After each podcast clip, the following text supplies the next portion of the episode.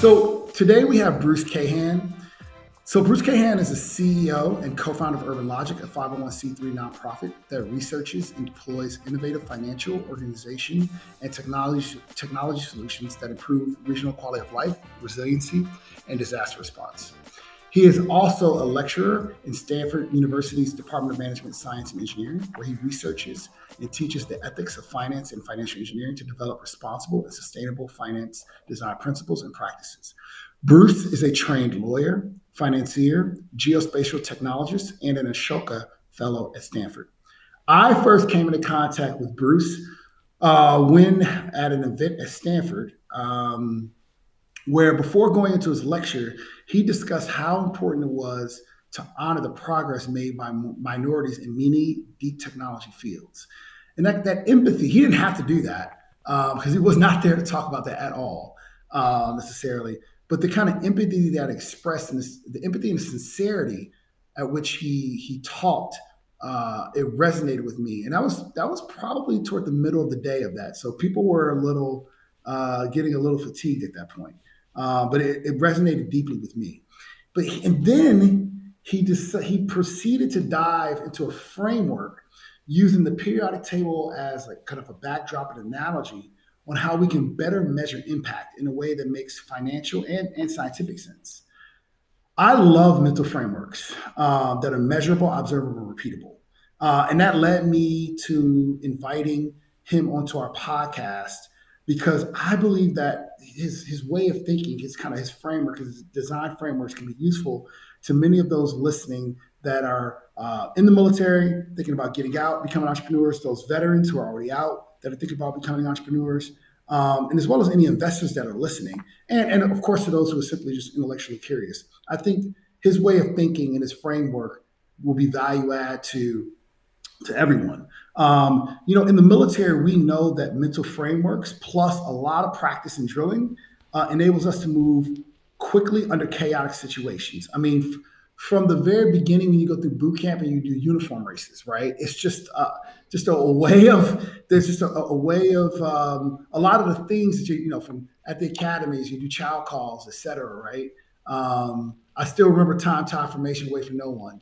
Um, you know, a lot of those things they, they pay dividends down the line uh, in your career, what you do in the military and then outside the military. So I thought a lot of people would be interested in in what Bruce has to say. And um, you know, Bruce being being at Stanford, we now have we also have Mike Stepman on here, who's a Hoover Fellow, uh, who Hoover veteran fellow. Hoover veteran Hoover fellow. Veteran. Got to protect the brain. You're throwing out Hoover fellow now. Sorry, sorry, sorry. Hoover veteran fellow, also at Stanford. Um, so I'm excited to have uh, have all, both of you folks here on the, on this call, and um, yeah, I just wanted to kind of kick it off there. So maybe I'll go into initial background. Um, maybe Bruce, you could just share with us, you know, kind of where you grow up, how you came up, etc.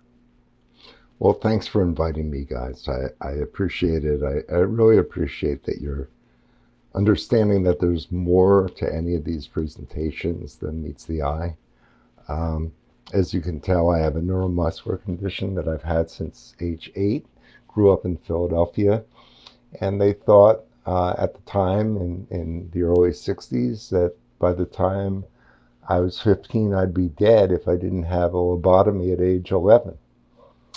And I didn't at age 11 think a lobotomy would be a healthy thing and would solve the issue of the neck. And so um, as you'll see throughout this, and as you've heard when we've been in in our uh, meetings, my head will not pop off. Don't worry, listeners. Um, it's it's permanently attached. Uh, but when I shake my head and, and I disagree with you, I am a lawyer in three states California, New York, and Pennsylvania, and you'll know that I've disagreed with you. So, with that out of the way, um, I grew up uh, um, wondering when you don't die at the time that they predict you should have died, you must be here to do something important. Or, or it, wouldn't make any sense. And so I grew up with a healthy, perhaps naive uh, narcissism that I can do things that people normally wouldn't want to do or think to do. And in my case, because of the neurology, I have to predict where my left side is so I don't knock Sherman down passing in the hall. And that predictive ability became kind of embedded in my way of operating through the day. And as a lawyer, I had to predict what could go right and what could go wrong with a deal. As a banker, um, merchant banker, what could be, be uh, a positive and negative. As a geospatial technology uh, finance pioneer for the federal government and a 9 11 responder, what would be the layers of data to analyze the safety and soundness of, uh, of a region as it recovers? And then, so, so this predictive ability kind of became part of me and a futuristic way of thinking to plan my day just to plan anything. And now I have a dialogue, as you know, Sherman, with uh, with the Air Force and Space Force about what we're going to need. So it, it's kind of this organic, uh, gee whiz, I didn't intend to, but it kind of happened that I that I would do use that skill that I use every day in, in these other ways. I love it. You um, you had to live your life based off frameworks, I guess, from like predicting where you would be uh, because of a physical disability from the age of eight, um, and that kind of manifested itself into some of the, the incredible things that you created today. So uh, that's uh, that's that's that's pretty fascinating. Humans well, and, overcome, and knowing knowing how to organize the world to be to make sense to me. Um, you know, as as I've gotten into it, and as you heard in talking about a group that I've acronymed as the BIDERS, Black, Hispanic, Indigenous, Disabled, and Underrepresented Entrepreneurs. Um, when you don't fit the mainstream definition, mm-hmm. and you're already marginalized because of that, and people look at you differently, uh, in a sense, and I, I don't know if, if this is an adult audience and I can use curse yeah, words the way the, the, way that I would like to from my Philadelphia upbringing, but um, you don't give an F. You really don't yeah. care. You're already marginalized. So take the risk of inventing something or making a, a logical set of steps like Lego pieces that would make sense to navigate the world as it could be for for inclusion and for your own diversity to be a superpower. You know, I consider my kind of forecasting sense or my futuristic sense to be a superpower. I didn't intend to do it. I mean, it's not something I studied to do. It just happened. Right? And and so mm-hmm. when I've researched and, and you heard me present a little bit of it, and yes, it was off topic to the Stanford Digital Cities Conference where I was presenting the periodic table of quality of life for the first time on campus. Um, I, I, am fascinated by the, the missing history of BIDER innovators, entrepreneurs, inventors that just were not in our history books. And next week I'll be in Philadelphia uh, at Germantown Academy, which is the oldest private high school in America outside of Philly, where um, George Washington quartered his troops. And it wasn't in our history books to study folks such as I showed you, like Elijah McCoy um, or Gladys West or, or many, many others. And, and their stories of whether they, they uh, uh, transitioned from slavery or, or whatever challenges they had their stories are pretty empowering. And I came to realize um, that if the BIDERS stories had been included in our history books, we would have had to have made, as a society, room for those people. And in the economy, we would have had to have made. But they invented Wi Fi, GPS, color TV. I could go on and on and on. We wouldn't have enough, enough time to have any other conversation it's amazing to me. It's it, it's I'm dumbfounded. And as you know, at Stanford, we teach entrepreneurship. I mean, we're in Silicon Valley. Well, um, So I've made it a point to to amplify, let us say, and to recall these hidden hidden figure stories because they really are are bold and uh, it's part of something else that, that I can talk about if, if you want. I got two quick comments about that. For first of all, Bruce, I really appreciate you sharing that. And it's ironic because I'm actually reading a book right now called Entrepreneurship and Self Help Among Black Americans A Reconsideration of Race and Economics by John Sibley Butler, who's a professor at the uh, University of Texas. And what mm-hmm. it does is it sheds light on the African American entrepreneur experience that is often overlooked. I have a list right here from the book that has African American inventors from 1860 from 1900 and you you have Sarah Boone who invented the ironing board, you know, uh, CB Brooks who invented the street sweepers, like all these inventions that we never find out about.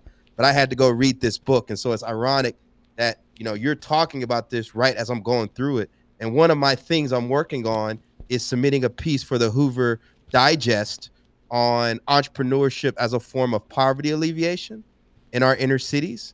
And I'm doing a lot of research going back to see how have people been innovative, particularly African Americans, you know, from slavery, right? We didn't have much. So as dire as some of these situations seem now for minority entrepreneurs, when you look at history, we had a lot worse back then. So what are some of the principles and things people apply to be innovative? So that's one thing. And the second thing, I'm a newly I don't I don't want to call myself a futurist, but I'm changing the way I'm thinking and getting a better understanding that people actually have the ability to manifest the future and create it. And so I say that to say we have all these issues where, like you said, uh, African American inventors are not getting credibility for their work. You know, we already know that African Americans and people of color in general receive was it less than one percent of venture capital but that doesn't mean it has to be that way in the future. But right. we have to make the conscious decision to create a different future in this innovation economy.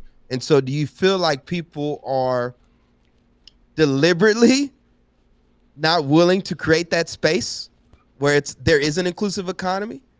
Um, I know that's so, a broad so, question. No, no, no. Uh, hey, um, y- we are definitely getting together for a cup of coffee on campus when you're there. um, that's that's for sure. Um, so this past spring, I, I uh, with my co co instructors, we tweaked uh, a, a, class that I teach uh, and co created called Redesigning Finance. We used to say redesigning post disaster finance to deal with the wildfires and some of the other stuff that, that happens um, in, around the country, around the world. But we, we now um, teach redesigning finance for diversity. And we brought a group of um, Black, Hispanic, Indigenous, disabled, underrepresented entrepreneurs who are part of a cohort of a prototype um, effort at Apple, uh, sponsored by my nonprofit Urban Logic into class along with Silicon Valley Bank bankers and uh, line of business LOB um, folk from, let's say, beats and music and marketing, etc., at Apple. And what what is fascinating, Mike, is um, the gap in history isn't just about BIDERS or people of color being denied the knowledge that they're not the first of their kind to succeed. It's about everybody being denied the knowledge that they're not the first to succeed. And when investors or bankers or you know mainstream customers like Apple don't really in their bones know that the greatest inventions or some of the most useful inventions that actually went to scale came from that cohort of society that you know could say basically you've ignored us so if we fail nobody will notice. Um, so if we succeed somebody should notice. Um, often there was a lack of literacy about uh, intellectual property etc so they didn't hold on to the intergenerational wealth. I mean there's all of this to to talk about but suffice it to say it's not just the confidence or I I went into the history because I wanted to combat the imposter syndrome that people of color and other founders just naturally feel by saying there's a history here. We've all been denied.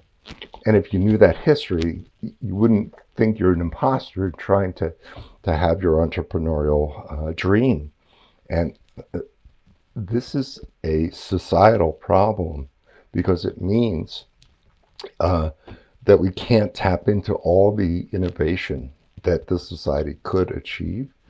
And I brought this actually last week. Uh, there was a crystal ball workshop at Purdue, sponsored by AFRL, Air Force Research Lab, and Space Force, and, and so there were hundreds of us there.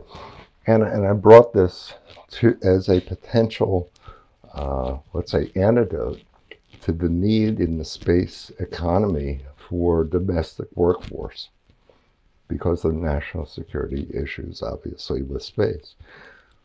If you've excluded BIDERS, Black, Hispanic, Indigenous, disabled folk, then of course you're not going to fill 10,000 STEM and other jobs for space. But if you included them, look at all you could achieve. So, so it's it's a mindset that's more universal, Mike. I mean, I know it must. Well, as a disabled or partially disabled person, you know, I feel those issues in, in sympathy with others.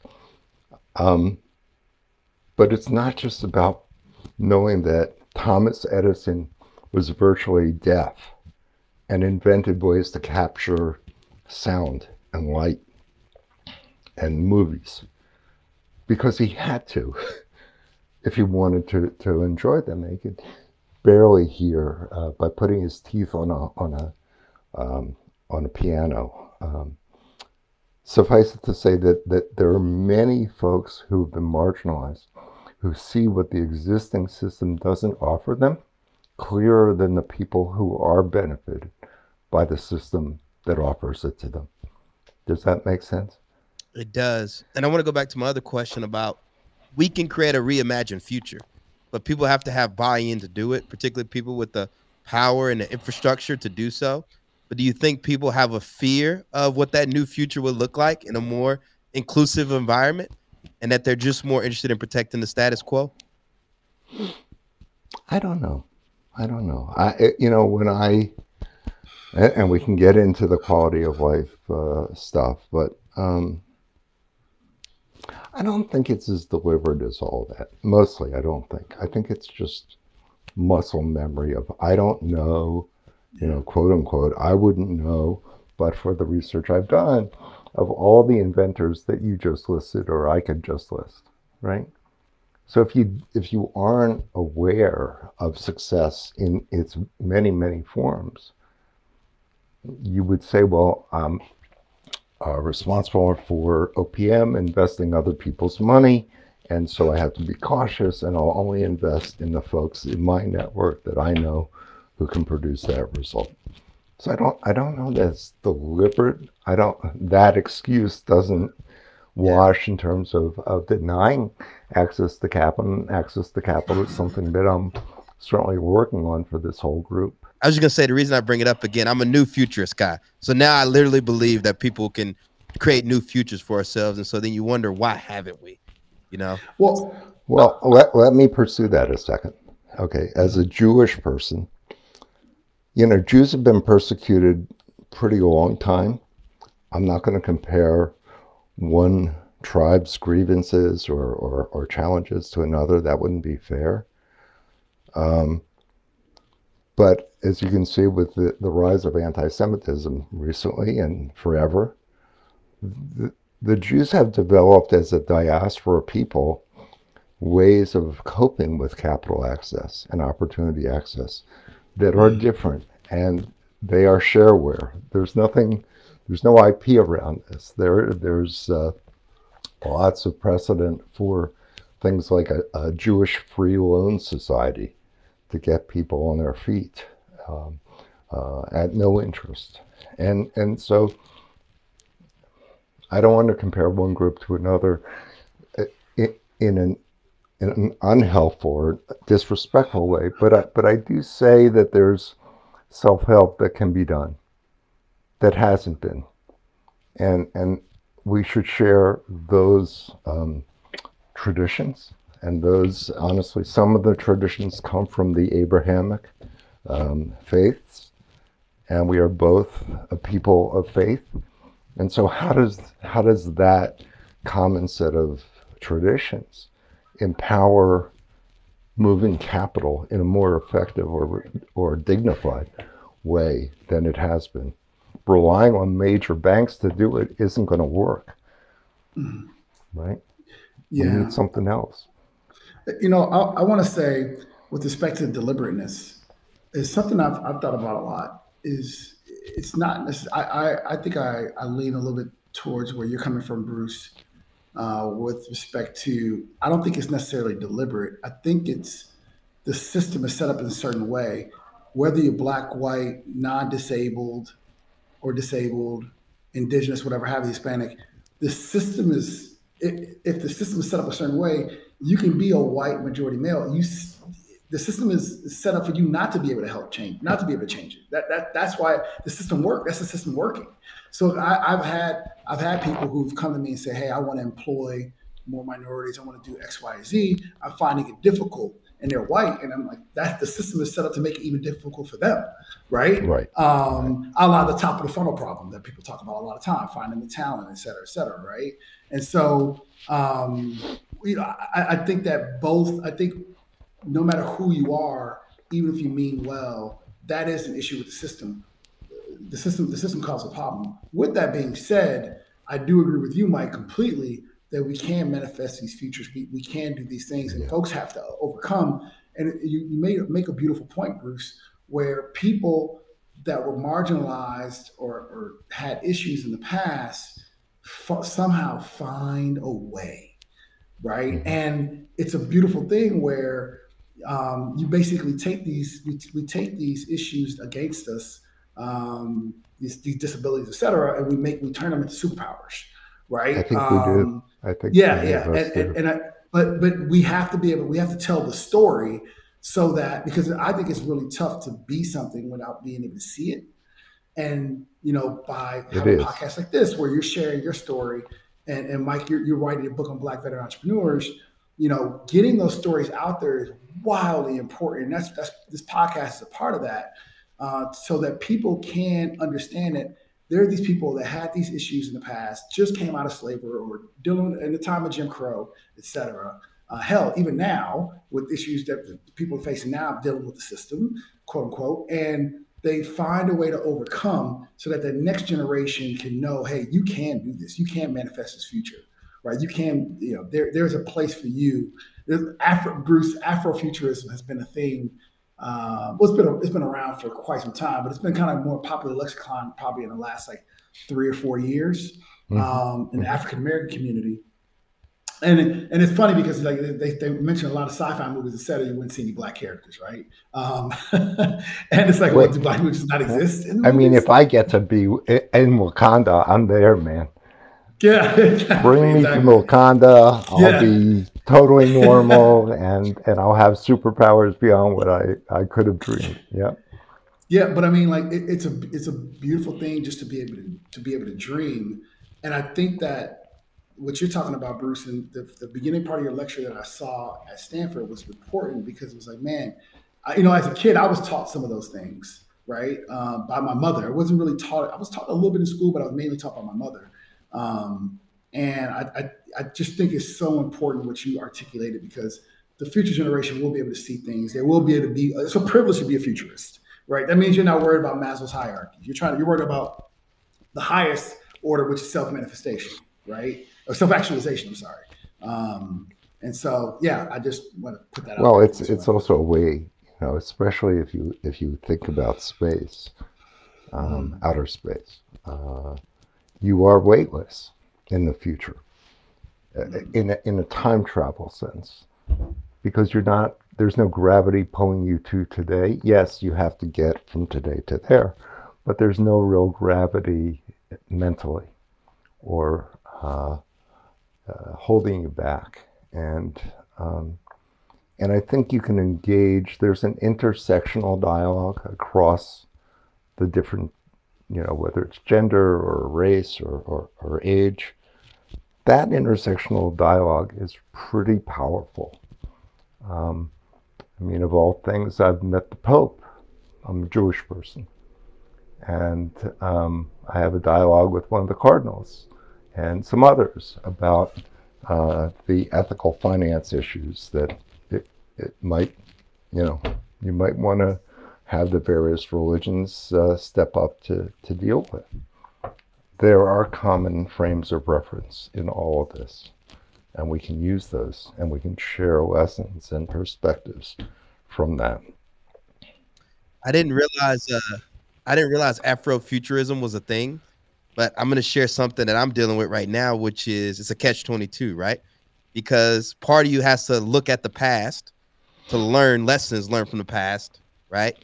But you can't stare too long at the past because there's also a lot of opportunity in the future. That's what made me become a futurist is thinking about new market opportunities.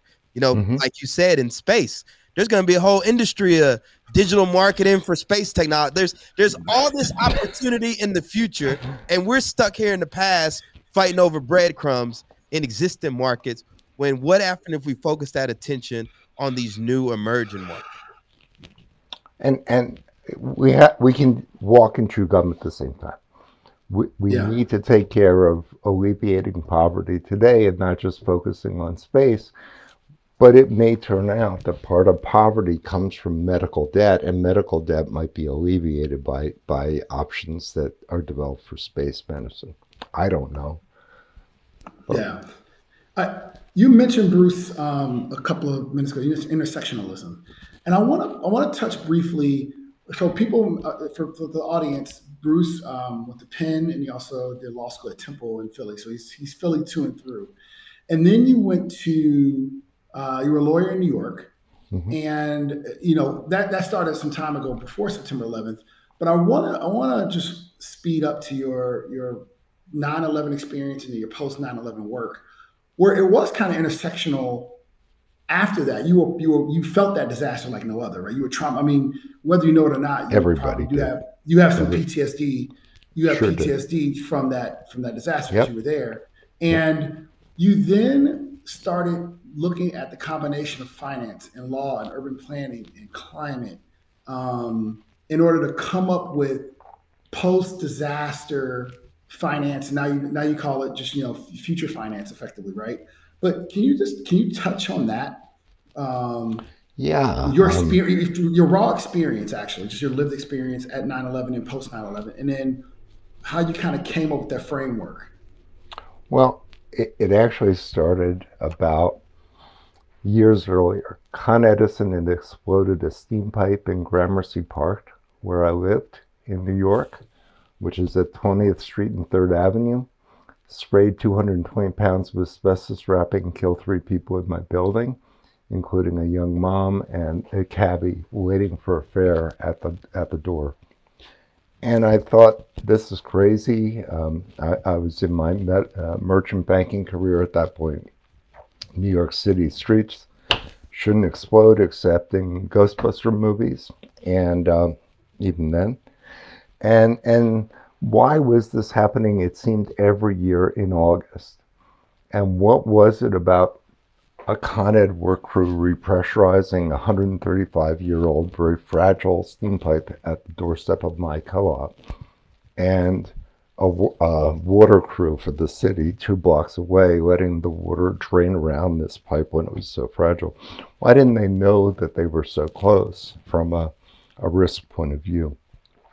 And it turned out that they were using two different maps, neither of which showed the other's infrastructure.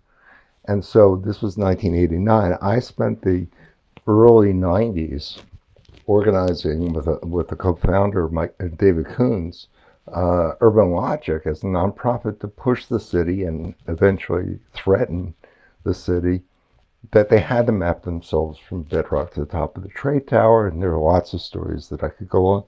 Suffice to say that I convinced them that they could use $100 million of the capital budget to pay for that a map that was delivered six months before 9 11.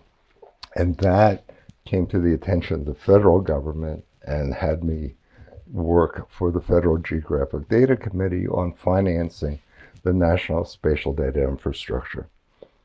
So the intersectionality lesson came from Gramercy Park.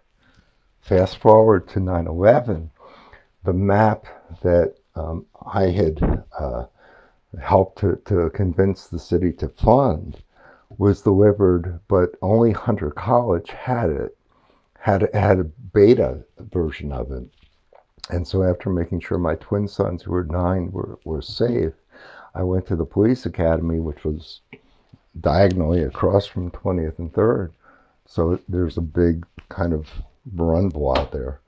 Um, and, and I spent the next few months at the command center on Pier 92 for the city, make, using my federal mapping contacts. So my map book brought the first photogrammetry of ground zero into the command center that I had arranged. And it's the first time you all may have the experience. I had never gone into a military computer, and there are all these like warning uh, windows that come up. So I had to click through those and download the thing. But um, I saw, as a result of the command center experience, excuse me, that everybody who had a badge to be there was incredibly part of the solution. But you also, in those times, had implicit authority because of that badge uh, to do the right thing. Whereas mostly in New York, uh, let us say the government and even New Yorkers in, in general do not make it their business to make it easy for you to make something change. They think that that's part of an intellectual uh, exercise of, of obstruction. And so um, it was fa- it was a magical time. It was a horrible time. It was a magical time in the sense of making change happen rapidly and knowing that each person would have um, a piece of the answer that you needed to, to build the city back um, and, and make it safer. That's awesome. I did want to. I want to move into um, your concept. That's a perfect segue into your concept of post-disaster finance. Now we don't have your slides, but I, I would love for you to, to best your ability to kind of just describe. And I know you've since reframed from post-disaster finance to some other terminology that's more comprehensive. But I'd love for you to frame that um, because we. I don't know if you were able to uh, look at uh, the sustainability technology paper that we at AIN Ventures wrote. Yeah, I saw. matter of fact, I, I did. Speaking I speaking of Stanford, the kid, the, the guy who uh, really put the pen to paper is a first year uh, GSB student uh, at, at, Stanford right now. Oh, okay. And and he's actually a Naval Academy grad and a submarine former submarine officer. Um, and you know, I, I would love for you to talk about kind of you know you know, post disaster finance or, or, whatever the terminology is as it relates to sustainability tech, uh, climate, as it relates to disasters. Uh, we have the war in Ukraine right now. We have we're coming out of COVID. Um, you know, I'd love to, for you to kind of give the audience. Look, it's a big topic, sure. Um, yeah. There's, um, for all the right reasons, a lot of attention on climate change a lot of attention on sustainability as a, as a generic term. Um, some would look at the U- United Nations Sustainable Development Goals, the SDGs, and say, we got it solved. Bruce, no worries. We're, we're, we're on track. For me, as the son of an accountant from Philadelphia, I, and and somebody who did go to Wharton and teaches at Stanford, it's not enough to have nice Crayola crayon colors for the SDGs and think that those are going to self execute as decision variables. In my study of Fiji and Indonesia for, for another project, um, I'm seeing that countries are making commitments to SDG values like alleviating poverty or women's rights or whatever. but they're not funding them. They're not dedicating their budget to it. So it's it's a phantasm, the SDGs. That being said, as someone who's spent, uh, I, I was a municipal and corporate finance lawyer, so I can kind of read uh, financial statements of governments. Governments every year have to publish um, what's called a, in the states it's called a CAFR, a Comprehensive Annual Financial Report, CAFR, and and that's the sum total of how they've been spending money, based on the authorizations from the legislature. What if we took the CAFRs and the budget detail underneath it and built a periodic table of quality of life elements or QOLs? And we said, okay, New York City spends money on healthcare, spends money on environment, spends money on crime prevention, spend on and on and on. And they do that for the last 10 years and, and for eternity based on a set of, um, uh, uh, you know, um, uh, KPIs, uh, key performance indicators that say if you don't spend that money, somebody's going to get sick, somebody's going to be hurt, somebody isn't going to get the educational attainment that they need. So those KPIs and the money that is justified through legislation based on KPIs provide from a, an economic point of view a production function for how likely it is that people are going to be healthier in 10 years than they were today. How how much safer is New York City going to be 10 years? And so when you when you think about the programs that hire the private sector to do what it does for government, you can now benchmark both the the output of an individual program, let's say it's it's focused on health, but the overall um, portfolio of quality of life elements in the table get you to a credit rating that I call sustainable resiliency, which is trademarked. And sustainable resiliency asks the question how likely is it across everybody's pet quality of life concern, which it's fine. Everybody doesn't have to agree on, on, on the same mix. Um, how likely is it that across the entire table, there's going to be a 10% improvement in each of the quality of life elements?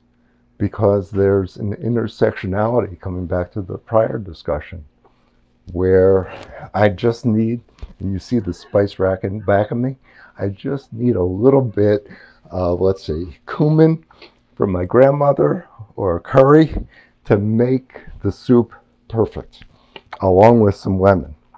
And so if you if you have a little bit of education, a little bit extra education, where people learn to wash their hands and maybe study how to how to read financial statements, we might have more economic development in pockets of neighborhoods that don't normally see that. So I, the cost of the percent improvement in the quality of life for one QOL hinges on a dynamic of clusters for which it is uh, either uh, dependent or, or, or uh, the outcome. And so I, I, think we, we're not using, this is a different math, Sherm. Mm-hmm. This is a different form of political advocacy, Mike, that, that I'd like, frankly, the most vulnerable in the society to have the common language of this to say, I don't care who's the politician. I care that in 10 years, the quality of life elements have improved across the entire table. This scales to um, any geography where actually I'm looking at, at Fiji and Indonesia on a national scale uh, and improving the slums there, but that's just a, a you know a, an easy a, a relatively, uh, you know, non-controversial uh, application of it. Uh, that, sorry, go ahead, Mike. I was going to say, so it sounds like for policymakers, it lets them think through kind of like what's the highest leveraged um, focus areas to create positive change in these communities 10 years down the line.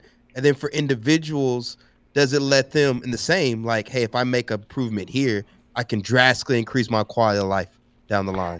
Exactly, Mike. And it's not one of these situations where you know, borrowing from the Harry uh, from um, the Hobbit, we need to have one ring to rule them all. Bruce, why do you care about uh, poverty alleviation when we're all going to be dead by 2050 if we don't solve uh, climate change? Fine, you care about climate change. I care about poverty alleviation. We can coexist within this framework to say you're going to be the steward for uh, steward the value for um, climate change mitigation. I'll steward it for poverty alleviation. But the, the table is, is there as an objective reality, financial reality. And ultimately, we can issue bonds, sustainable resiliency bonds, to make the, the investment in things that actually mar- magnify uh, the uh, what I've called the FVARs, the functional value at risk relationships that one QOL, if it improved by 12%, might make it cheaper to improve others 10%. But let me ask you a question. How do you how do you execute the math on this and not have it be a three body problem? Um, and, and, for people listening, three bodies is like you have three different objects, gravitational forces. It's hard to with, with each only influenced by each other's gravitational forces. It's hard to assess the the, the, the movements, right? Uh, it's, all, it's actually impossible. That's the point of the three body problem. So um, how do you how do you do this? Because society often assigns value to certain careers. Investment bankers and hedge fund managers make a certain amount of money.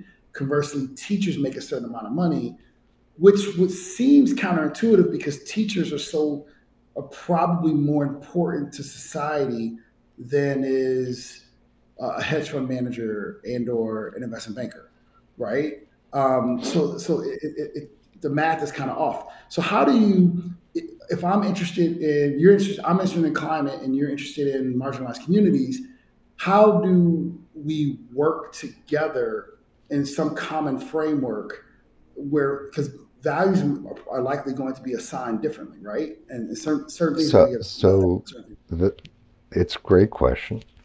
I don't have a perfect answer, but I think part of it is a dialogue about how the marginalized community, in, take the example I'm working with of slums, if you if we are um, going through an era where more than half of humanity will live in or very close to cities, so urbanization, then you're going to get an uptick in how much uh, slum uh, occupants you're going to have. If the slums increase and present uh, pathogen or other risks to the central business district, that's not cool. We've just lived through, we're living through COVID, as you said. Um, so, so what is the relationship between, and this is part of something I, I couldn't find a GEM, a general economic model for how a slums economy works, to be able to pay people who live in a slum to mitigate how they handle trash and other issues. So I invented a GEM for that purpose, which includes the periodic table and some other stuff. Um, if we if we then see that we're all in this lifeboat together, and that the cost to mitigate the the bad impacts of the slum, let us say, uh, for themselves and for people living in the central city are, are this much, but could be reduced by 30 to 50 percent by the people in the slum being rewarded for taking, you know, proactive measures. Um, that's a financial argument that the bondholders for the city would understand. Mm-hmm. That's a financial argument that Got the it. mayor yeah. could get reelected on. Yeah, I mean it's it's it's. I want to be first principles, and I hate to use an analogy here, which is not first principles, but it's kind of like carbon credits. You're creating a financial instrument to reflect where we kind of want society to go through these through these bonds. Well, and, um, and most importantly, Sherm, it's the math that justifies that instrument being seen as a der- the derivatives that are being being monetized through that being actual good math and not funny money. Um, yeah, and not greenwashing. Yes, and I I I, I want to say for a second for the audience, we have a you know the audience is directed towards uh, entrepreneurs in general, and particularly veteran entrepreneurs, and even even further slant towards minority veteran entrepreneurs. You know, this is I, I made a decision at some point in my career to to move into investing that is more impactful, um, and I think that the hope is that look, I mean, you know, if you're an entrepreneur, you can do whatever you want to do as long as you're not hurting anyone. But I believe that the hope is that you know other folks who are listening will move into things that are a bit more impactful. Um, and what, what Bruce is, is talking about now, and Bruce, we got to get a link to your papers, et cetera, is through him, you know, if you're Wait, should I have brought a test to the podcast? No, no, no, no. Holy mackerel. I didn't know no, that. But, but, but like, it's, it's good for the entrepreneurs that are listening, those veteran entrepreneurs, is, is that you can use a framework like Bruce's or and create your own derivative of that framework, your own thing in order to do something that's what we call a double bottom line, which is profit with a purpose, which is which is awesome and fascinating. It's, it's wildly fulfilling, right? I think a lot of veterans have issues where they get out the military, they're doing a job, and they don't feel that same sense of purpose in that job. Um, and I even met entrepreneurs that feel that same way. Like I'm building something, it's, it's, it's getting success, but I don't know. Like you know, people who have started social media companies, their next company is a biotech company. You know, because they're, they're, they're, the humans want to make that difference, right? We want to we want to be helpful. I think that's um, true, and and, yeah. and you know, I, have not been in the military for the reasons that, that you could imagine, but I have been privileged to to know and and support um, both enlisted and three letter um, military folk, and um, and these are people of purpose and of of, of gravitas. Um, we need to be able to count on people who want to pursue legitimate purpose to improve quality of life. But the math of doing it, just like your example of the teacher, the math isn't isn't yet the common math that we use, right? If somebody is pursuing a worthwhile endeavor, giving them credit, including financial credit, social credit, yes, uh, we, we haven't figured that out the periodic table and some of the other stuff we've been talking about allows someone to come forward and say, but I know how to improve health in this population or in this um, uh, in, in, this territory. Um, we shouldn't make finding a solution and being rewarded for creating it so hard. I am also aware that the government with its prime contractors and the rest, um, uh, sometimes can create a culture where a good idea is is available to be stolen.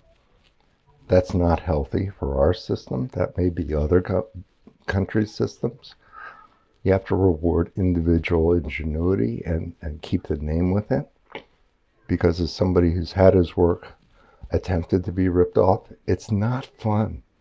It's really not fun and and it's demeaning. So so we have to dignify people to give them credit for for, for stepping out of uh, the mainstream and, and wanting to make change, good change happen. And, and, and the Mike, vets are, are trained to do that, you know. Yeah, and, and at least one question on Mike, because Mike, you just wrote the book on Black veteran entrepreneurship. How do you react to that with respect to getting vets who are entrepreneurs to build something, to consider building something that's impactful and not just about making money. How, I mean, not to put you on the spot, Mike, but how, how do you react to that, that thought process? So I guess one of the arguments, the theses that I had in the book was actually that 99, and this is not backed up by like peer review, whatever, but whenever I come across black veteran entrepreneurs, 99% of them are trying to start something to support the community in some way, whether yeah. directly or indirectly. Yeah. And I think it comes from people's environment. You know, I think for a lot of us, like I live in Newark, New Jersey, Bruce. So I, I know how it is in Philly. I'm here in Newark. I cannot live with myself. Wait a minute. So yeah. you're not that far from Atlantic City, which is not that far from the White House sub shop, and that's what I can't get here in Palo Alto. But Correct. And so, um, you know, when you live in an environment like Newark, I can't not walk around my city and not feel like I have to do something, anything, yeah. right? You feel this sense of responsibility. But I think when you're removed from certain environments, you know, we talk about the Naval Academy is beautiful. I could live in Annapolis out the rest of my days, you know, sipping mai tais and just Bloody Marys, just having a ball, working out, and living life. But that's a bubble. The real world, majority of people don't live like that. So I yeah. think it's having exposure to the reality of how majority of people in our society live, and mm-hmm. I think that's going to fuel people's entrepreneurial um, journey. I think we are really a product of our environment. I think, like just like you talked about, Bruce, your upbringing the things that you experience, you're bringing this into your own entrepreneurial realm. You're bringing this into your research. So yeah, I think yeah. we, again, you know, immersing ourselves in these environments so we can be innovative and come up with problems to help solve some of these issues. Well, and, and I also want to be realistic. Not everybody should want to or can afford to yeah. put themselves on an entrepreneurial journey. I mean, we are different personality types. Yes, we each have our, our backgrounds, etc. But it's just innate that not everybody's going to be an entrepreneur. That being said, an entrepreneur is knowing as good as his or her team. And they need to find people they trust, people who, who share the vision, people who are going to stay the course, people who are going to get paid and not go broke trying to fulfill a dream. Yeah. So, so I mean, just Mike, I, and I know you all, you, you see this in the military. The military um, does have a propensity to hire a certain few types of personalities, but it's going to have to diversify even that in order to be as intersectional as the solution finding will necessitates.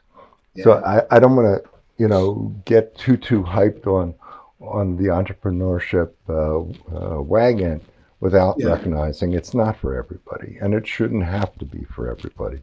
And it and there are other ways to take your purpose and, and apply them. Hundred percent. It's hard. It's we, we, we, had a yeah we had a fascinating podcast. Remember a couple podcasts ago, Mike, the gentleman who sold his company to Amazon, and he literally went through a diatribe of like if if X, if you feel some type of way, then you are not an entrepreneur. If you're not willing to do certain things, you're not an entrepreneur. So you really need to think and look in the mirror. Is that the path you want to go down? Right. Um, so but I don't want to. It's it's not the only. It, it is a form of celebrity culture, certainly now with yeah. Musk and, and others, and and and Jay Z, etc. But it's not for everybody, and it shouldn't have to be for everybody to make a yeah. contribution that they're proud of. Yeah, and, I, and and for everyone, Jay Z said he did try to go get a record deal from a regular company. He just couldn't get one. And Elon was like, I didn't want to create SpaceX. I wanted to just kind of light a fire under NASA. I was like, why is NASA not doing this? Right. Um, and he was like, okay, I, I, guess I have to do it myself because he was like, I don't think I should be the one pursuing this necessarily. Um, but if no one else is going to do it, then he felt that burning desire to, to do that. So now, Bruce, I want to go into something I love to talk about, which is space. Uh, other than healthcare spaces, other than healthcare, and life sciences space is one of my favorite topics. And I want to just briefly touch on the space commodities exchange. And can you just explain to the audience like what you're doing there and kind of what, what your what your efforts are? Sure. Um, so Stanford is a crazy place. I call it the, the biggest adult sandbox ever invented. So everybody is there. And I was teaching a class uh, in civil and environmental engineering called Sustainable Banking. And back in 2010 or so, um, a PhD was researching building with regolith or, or moon dust. Uh, mm. um, you're going to have to have bricks. You're going to have to have, you know, radiation protection, etc.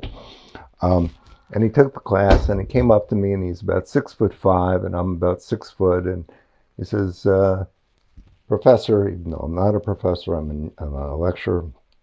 Um, what are you doing to help me bank in space? Now it's 2010, it's two years after the financial crisis.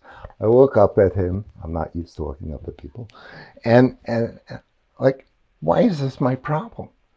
It, I got to fix the banks down here. Why do I have to go to space to find banks to deal with? I mean, this is crazy. Of course, um, I listened to this, the question and I, I lead authored and, and he, he uh, worked on uh, the first of many papers looking at how are we going to want to and have to bank in space. And that came up with a, uh, an acronym that was a little awkward, uh, USC, a unit of space convenience, that there are things you can do from space that are cheaper and less risky than were you to try to do it, such as overflight uh, from from uh, terrestrially. And then I realized, well, how do I, as a banker for space, a space company that wants to build an asset, how do I know how much supply and demand for that asset's uh, output there's going to be? I mean, where where do I see the supply and demand curves? Terrestrially, I can look at a commodities exchange. How much wheat does Kellogg's have to buy? How fast can we eat cereal?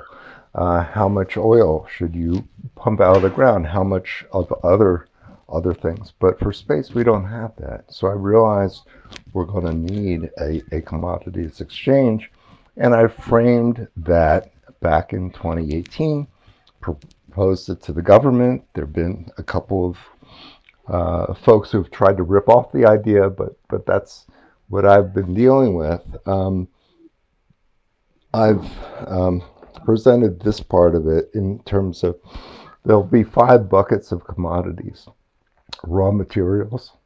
So, rock on the moon that contains ice is valuable because you can make not only hydrogen and, and water and oxygen, but um, that can support the energy needs partially for getting off the moon um, uh, processed goods from those raw materials, services, of which we have a whole bunch. Uh, we have launch, we have bandwidth, and we have um, navigation, PNT, it's called, position, navigation, timing, uh, imagery.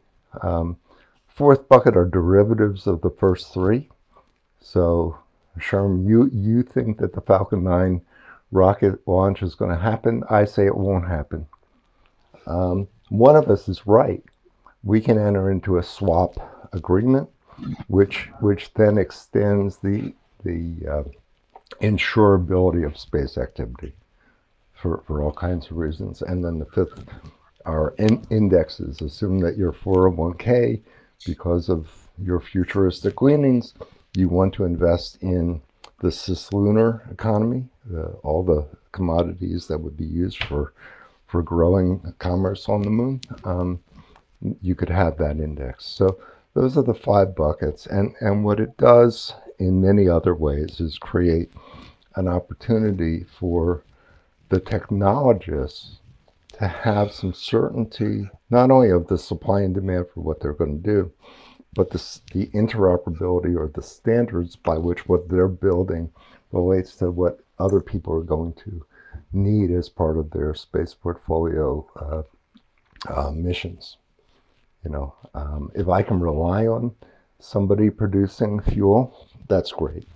If I have to bring all the fuel with me, that's a little more expensive uh, mission. And when it comes back to equal opportunity for developing countries or even developing uh, communities um, to play in the space economy, having the commodities exchanges is really leveling the playing field. That's fascinating. I mean, a, speaking of frameworks, uh, was was the beginning of our discussion. That's a brand new way to think, think about things. You know, I'm, I'm hoping that that does come about a, a, brand new framework in which we conduct finance in space. I hope we don't just take what we've done terrestrially and just try to make it fit for space. I often think about both. this. me as a venture capitalist, you know, I often wonder why do funds have a 10 year life cycle? Why is the compensation 2% and 20%, 2, 2% management fee, 20% carry? Yeah. And really, we're just squeezing in the VC what was done in private equity. There's no first, there's very little first principles thinking. Like Steve Mm-hmm. Jurvetson has a fund where he has a 15 year life cycle. Yeah. And I think he has like a 3% And he's a, and he's a space investor. He's a space investor. Yeah, he's one of the first investors in SpaceX. And like, it just make it makes me it, it frustrates me because it's like, man, why why are people not thinking using a first principles approach to think about how to set up a VC fund? Well, this comes or- back to this comes back to to a topic that I speak often about, which was included in, uh, last week at the the uh, Crystal Ball workshop. We need a certain dose of financial engineering to go alongside of aerospace, material science, all the other engineering you do to, to survive or get to space. I, I respect it, but there is a proportional relationship where, and I've suggested we need a center for space finance, insurance, and market formation. I'd like it to be at Stanford, where we can teach first principles of finance and markets going back to the real economy. When you've been saying first principles, what's, what I've been thinking about is is the real economy versus the financialized economy. What you see for the most part on the Bloomberg terminal is the financialized economy.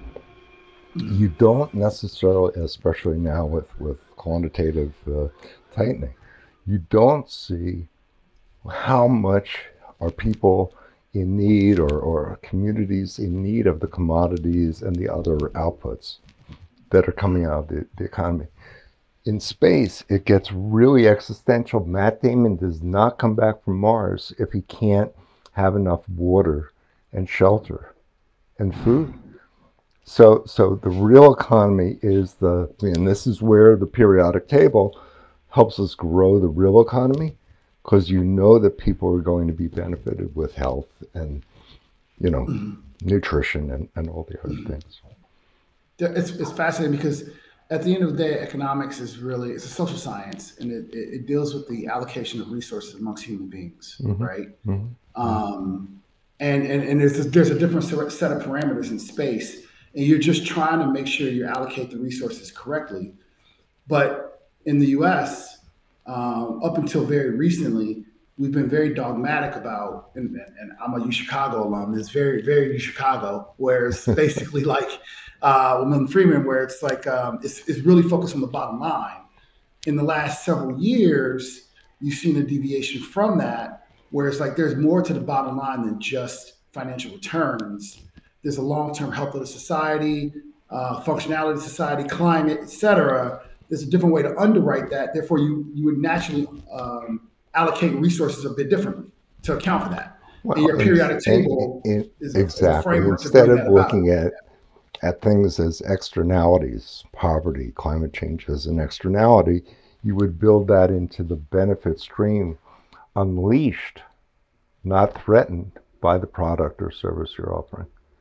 This, is, a, this is a radically different view of economic uh, from from a holistic point of view. Uh, let's count everything. I mean, I, I, I used to do a at Wharton. We had the green uh, the green chalkboards, you know, and and I used to do a routine where I'd start at the top left and put the chalk and not write anything until um, this would be an economics professor would say, assume what's a, what I'm about to prove is true, and then they'd fill with all the equations. The end. Well, if you assume if you assume away all, which is what PhDs sometimes do at places like Stanford, assume away all the relevant uh, considerations, you can derive an algorithm that produces uh, a positive outcome. That's not adding adding to to knowledge in a real sense. We have to take into account the real world of uh, of externalities and And speaking of that, Mike, Mike often, you know, Mike, to his credit, often talks about how, uh, Mike, you do it in a lot of your posts on LinkedIn, how VC is not necessarily the correct asset class for a lot of veterans that are pursuing entrepreneur building businesses. A lot of folks, it, it applies to a very small degree.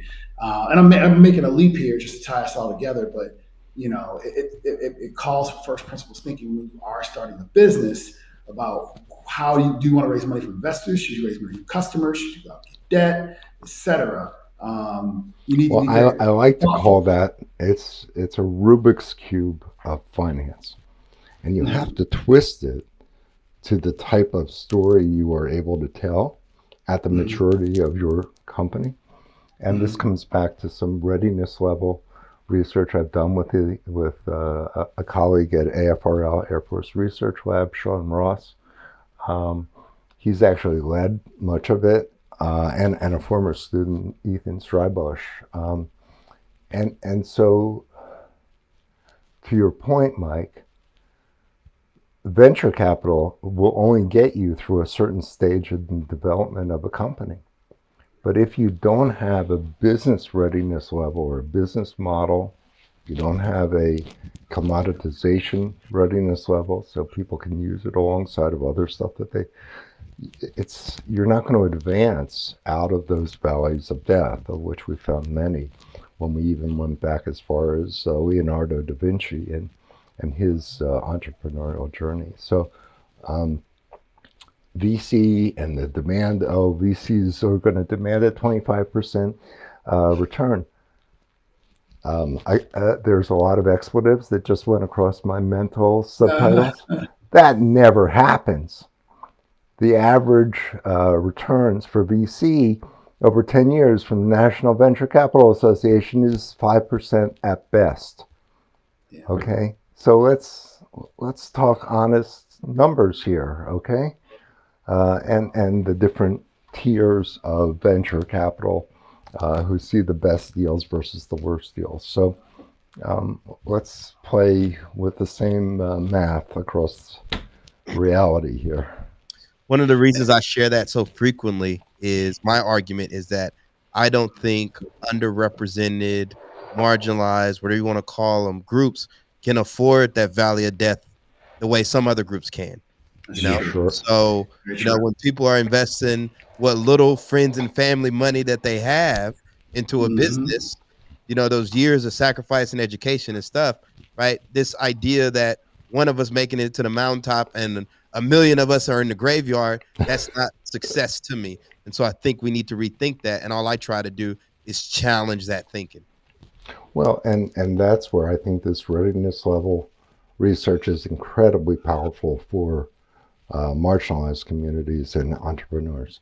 Why do I want to see a marginalized or f- previously marginalized group uh, bump into you know a brick wall?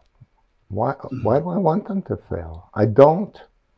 So if I can be anticipatory, which is what this research shows us we could be, that if you assume that there are nine levels in five or six relevant readiness levels, um, if you're ever more than two degrees out of sync in the parallel readiness levels, you fail. So you can't wait to get your technology perfect at a level of nine to come up with a way to market it. That's, you're going to die. It's going to fail. Let's cultivate the reality, not the mirage of entrepreneurship in this more anticipatory, coming back to my futurist and your, your futurist leaning. Let's not watch people fail. Let's let's support them to say you go, have you thought of the questions that are over not just the next readiness level, but all the next readiness levels. Have you raised the money to do it? All right, do you have marketing? Does anyone want to buy your product when you market it to them that way and price it that way? So, so I think we um, we don't have to be, I would call passive aggressive investors watching people mm-hmm. fail. Mm-hmm. We can be very much anticipatory and help them succeed and, and have, get them over it. I do have so. one question that I kind of think sums up you know, even going back to what I was initially talking about with You know, you're talking about space and a whole banking industry in space, which is a new market altogether, right? Creating a new market that doesn't exist. How do we ensure, going back to what Sherman said, you know, that, you know, even just to be an accredited investor and invest in these future things, you have to have what, uh, 250,000 a year, million dollars in liquid assets. That's literally like 1% of black America you know. So at the same less time, we're creating less, these, less than one percent, right? Um, so as we're creating these new markets, whose responsibility is it to sure, ensure? I don't want to use just the term equity, you know, but this new wealth that is going to get created. How do we ensure that we get to participate if we can't invest? Look, uh, I, you know, if if we're so damn smart as financial engineers and we can't figure the answer to that, we're not that smart. I think we are smart enough. I think they're without. I'm not a fan of SPACs. I never was. I handled dealing with junk bonds and bankruptcies in my legal career. I I know it by a different name. Um, let's find uh, relatively safe um, mutual funds that are geared to take even founders' equity in space companies and and participated out. Um, there, once there are, uh, coming back to the commodities exchange, once I have supply and demand curves for how much launch it'll take between low Earth orbit and uh, or moon uh, lunar orbit, I, I can make some educated guesses about whether a company providing that launch service or that tr- shuttle service is is a good bet, you know, based on the revenue that they're going to generate by charging for that, the FedEx, if you will, revenue that they'll generate from that. Um, we also have to teach uh, Black Americans and, and almost everybody else. I don't know about your families, but you know, at my family, if you asked about, uh, "Hey, Dad, where's my allowance?" and my dad was an accountant, and you did that at the wrong time at the at the dinner table. It was a very early night, and I, and and I saw my room much quicker. Uh, so most people grow up to adulthood without knowing anything about um, about money and how to how to invest. In fact, so I teach ethics of finance and financial engineering this quarter, and three student athletes at Stanford said, you know, we'd love to take your class, but it's during practice for the women's basketball, basketball and the football team. And I'm like, that sucks. Um, what can I do about it? I went to sleep. I woke up the next day. I said, well, why don't we just do, you know, kind of a, a makeup session on another time?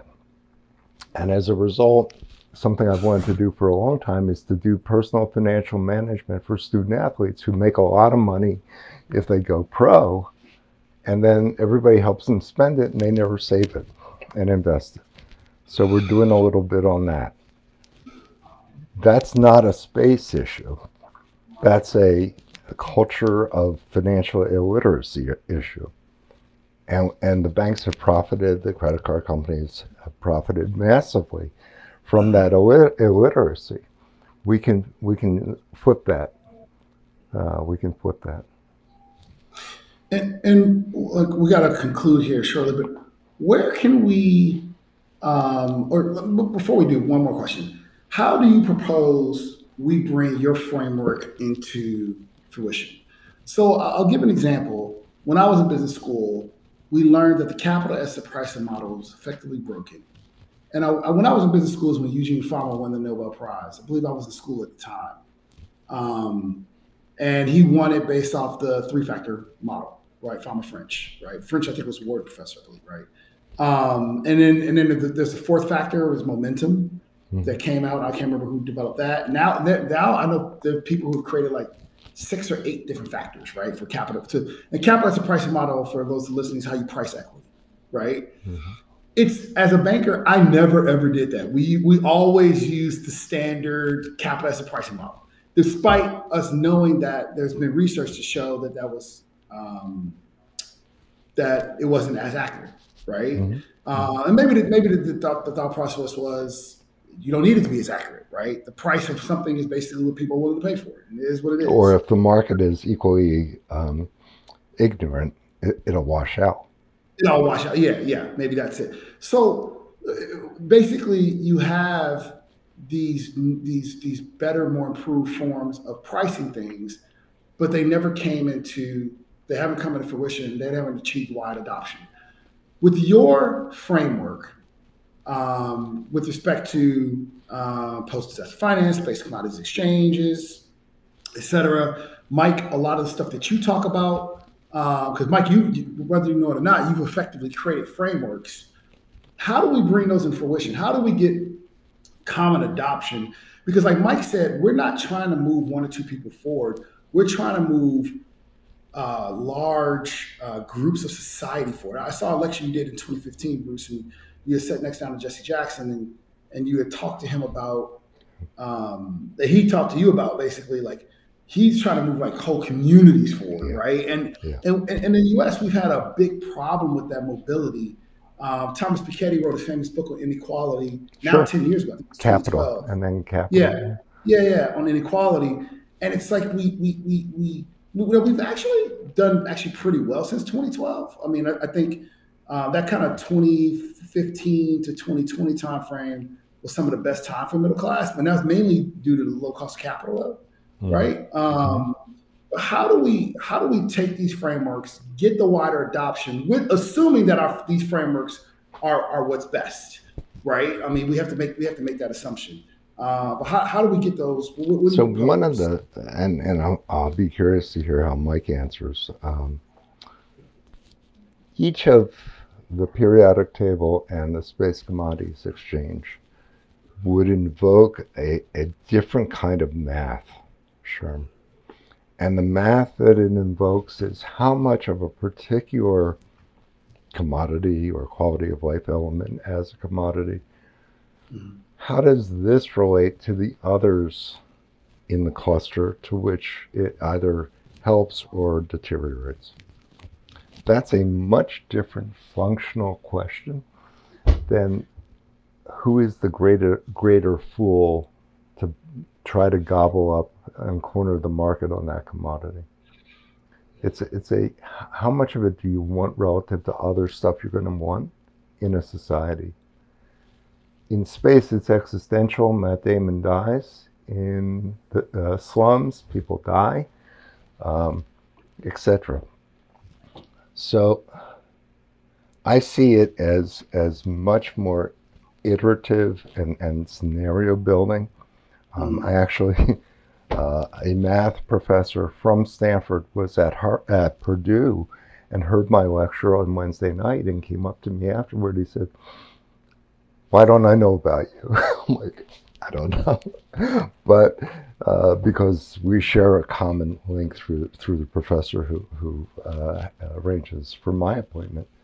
Um, but we, we met for lunch uh, uh, on Tuesday at the faculty club, and he has some math students who want to work on on the space commodities exchange. So mm-hmm. um, it's a different math than the macro uh, hedge fund math that we've seen proliferate across Wall Street. It's much more um, foundational and and uh, tethered to the real economy, as I said. What do you think, Mike? I mean, I'm interested. Yeah. The first thing is, you know, you have to write a book, right? Because the book is the ultimate. Why do I have to write a book? Everybody, just because I open my mouth, I have to write a damn book. I, I mean, I've been writing all kinds of stuff. Why do I have to write a book? Okay. I got my master's in American Studies with the emphasis in public history, right? So I never had any. I never wanted to be at uh, work in academia, but I knew I wanted to learn this stuff and teach it. So that's why I do things like podcast and writing.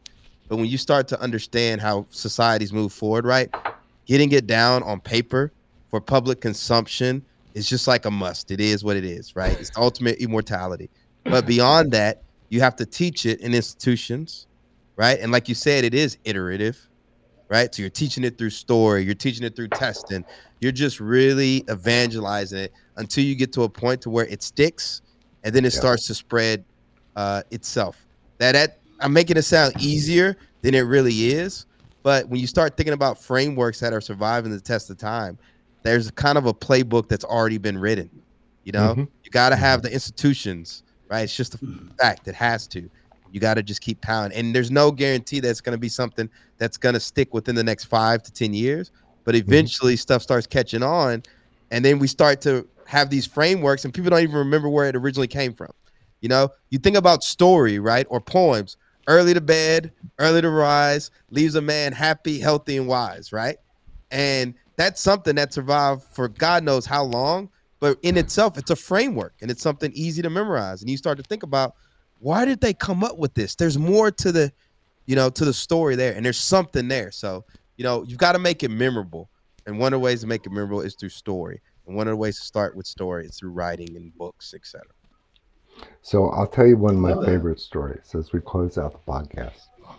And I may have mentioned this, uh, Sherman, in, in the talk. 1833 or so, there's a family of a dozen uh, folk in, I believe, Kentucky who want to escape and by the Underground Railroad escape to uh, Ontario, Canada. And the 11th of a dozen kids, Elijah, um, they sent him for reasons I haven't figured out to the University of Edinburgh in Scotland to learn to be a mechanical engineer. So this is the time of the steam trains, 1850s. Um, and he comes back, and the only job Elijah can get is to throw the firewood into the boiler to make the steam and to lubricate the steam engine. And Elijah figures out that the way they've been lubricating steam engines is both ineffective, wasteful, and, and also dangerous. And he patents, again, patents um, a, a system and from then on, everyone who drives a steam train or, or is on a railroad that depends on the steam train to deliver the goods um, uses Elijah's system. Elijah's name is Elijah McCoy. His is the real McCoy system. And that's why we have the expression, the real McCoy. McCoy. Wow. I love it. I love it. I mean, I, that's that's amazing. Story is important. Um, it really is to yeah, yeah. Stories well, have survived so, the test of time. They really have right. passed down in the campfire. You're so right. We we are natural. Our our wiring as as humans feeds on on memory, feeds on story. Yes, it does. Yeah. So Bruce, we're wrapping up now. Um, I'd love for you to talk about where we can read your writings. Where can we check out the periodic table, and and the thought process behind it, and how to how to bring it into consideration when we make investment decisions. I know for our fund, AIN Ventures, um, you know, we would love to incorporate and measure our investments against your periodic table to see the impact that we're making. Um, I think a lot of entrepreneurs should, and, and, investors who are listening should care about that. Where can we read your stuff, or, or when is it coming out? And then, Mike, so, we would love to know where we can where we can purchase your book, also. So, Mike, you're the host, so you get to put your Amazon link in, in the chat. Um, um, I'm going to go off and, and spend the next two years writing the book that Mike wants to buy on Amazon from me. Not. Um, and um, you can actually go to the uh, Global Project Center Digital Cities Conference website, and you'll see um, the, uh, uh, the, the video of my talk presenting the periodic table uh, in detail. The, there is a paper that's about 55 pages long. Uh, it's in peer review uh, describing the GEM, the General Economic Model, uh, for alleviating slums, and um, the periodic table is explained fully in that. that's not come out yet. We're waiting for, for that. Um, the Space Commodities Exchange is in um, about three different papers. It's also cited in the State of the Industrial Base reports that come out of the, the military. Um, as an element of financial engineering that are needed alongside of space bonds, which I've also said we need to, to address the long-term finance needs. Um, and if anyone wants to get in touch, they're they're welcome to contact me, and I'll. We'll be sure to include it in the in the Well, we show. can notes. share. You know what? You you guys can share my email. You have my my Yeah. Urban Logic email. Absolutely. Go for it. Yeah, yeah. But I got gents. This was absolutely great, fascinating. Like I said, I love frameworks. Um, it's something that you know both Mike and I have used since we were 17 years old, and and and and you know in our in our profession, Bruce, you were forced to use it. You know, uh, as as a, as a child, and it's amazing how. Um, we can overcome any obstacles uh, and, and create, and, and those become superpowers, right? Effectively. So, Well, I think Um, we can, but we can also help each other. I uh, think we can also be honest and humble Mhm. And inter- intersectional and say, I don't have the answer. Could you could you help me? And and people, you know, especially for men, especially for men from the military who are not used to asking for help, Mhm. um, these are different journeys that we're talking about, and they're not intuitive. And so, try not to make as many mistakes, and do ask for help when you, Yeah. when you think you need it. You know? Yeah, yeah. Well, gents, this is great. Thank you so much. Um, Thank you. will, uh, Thanks to both of you for, for inviting me. I hope I hope the listeners uh, got something out of it, and I'm sure they'll they'll weigh in and, and tell you what they think. all right, gents. Thank you so much. Take care.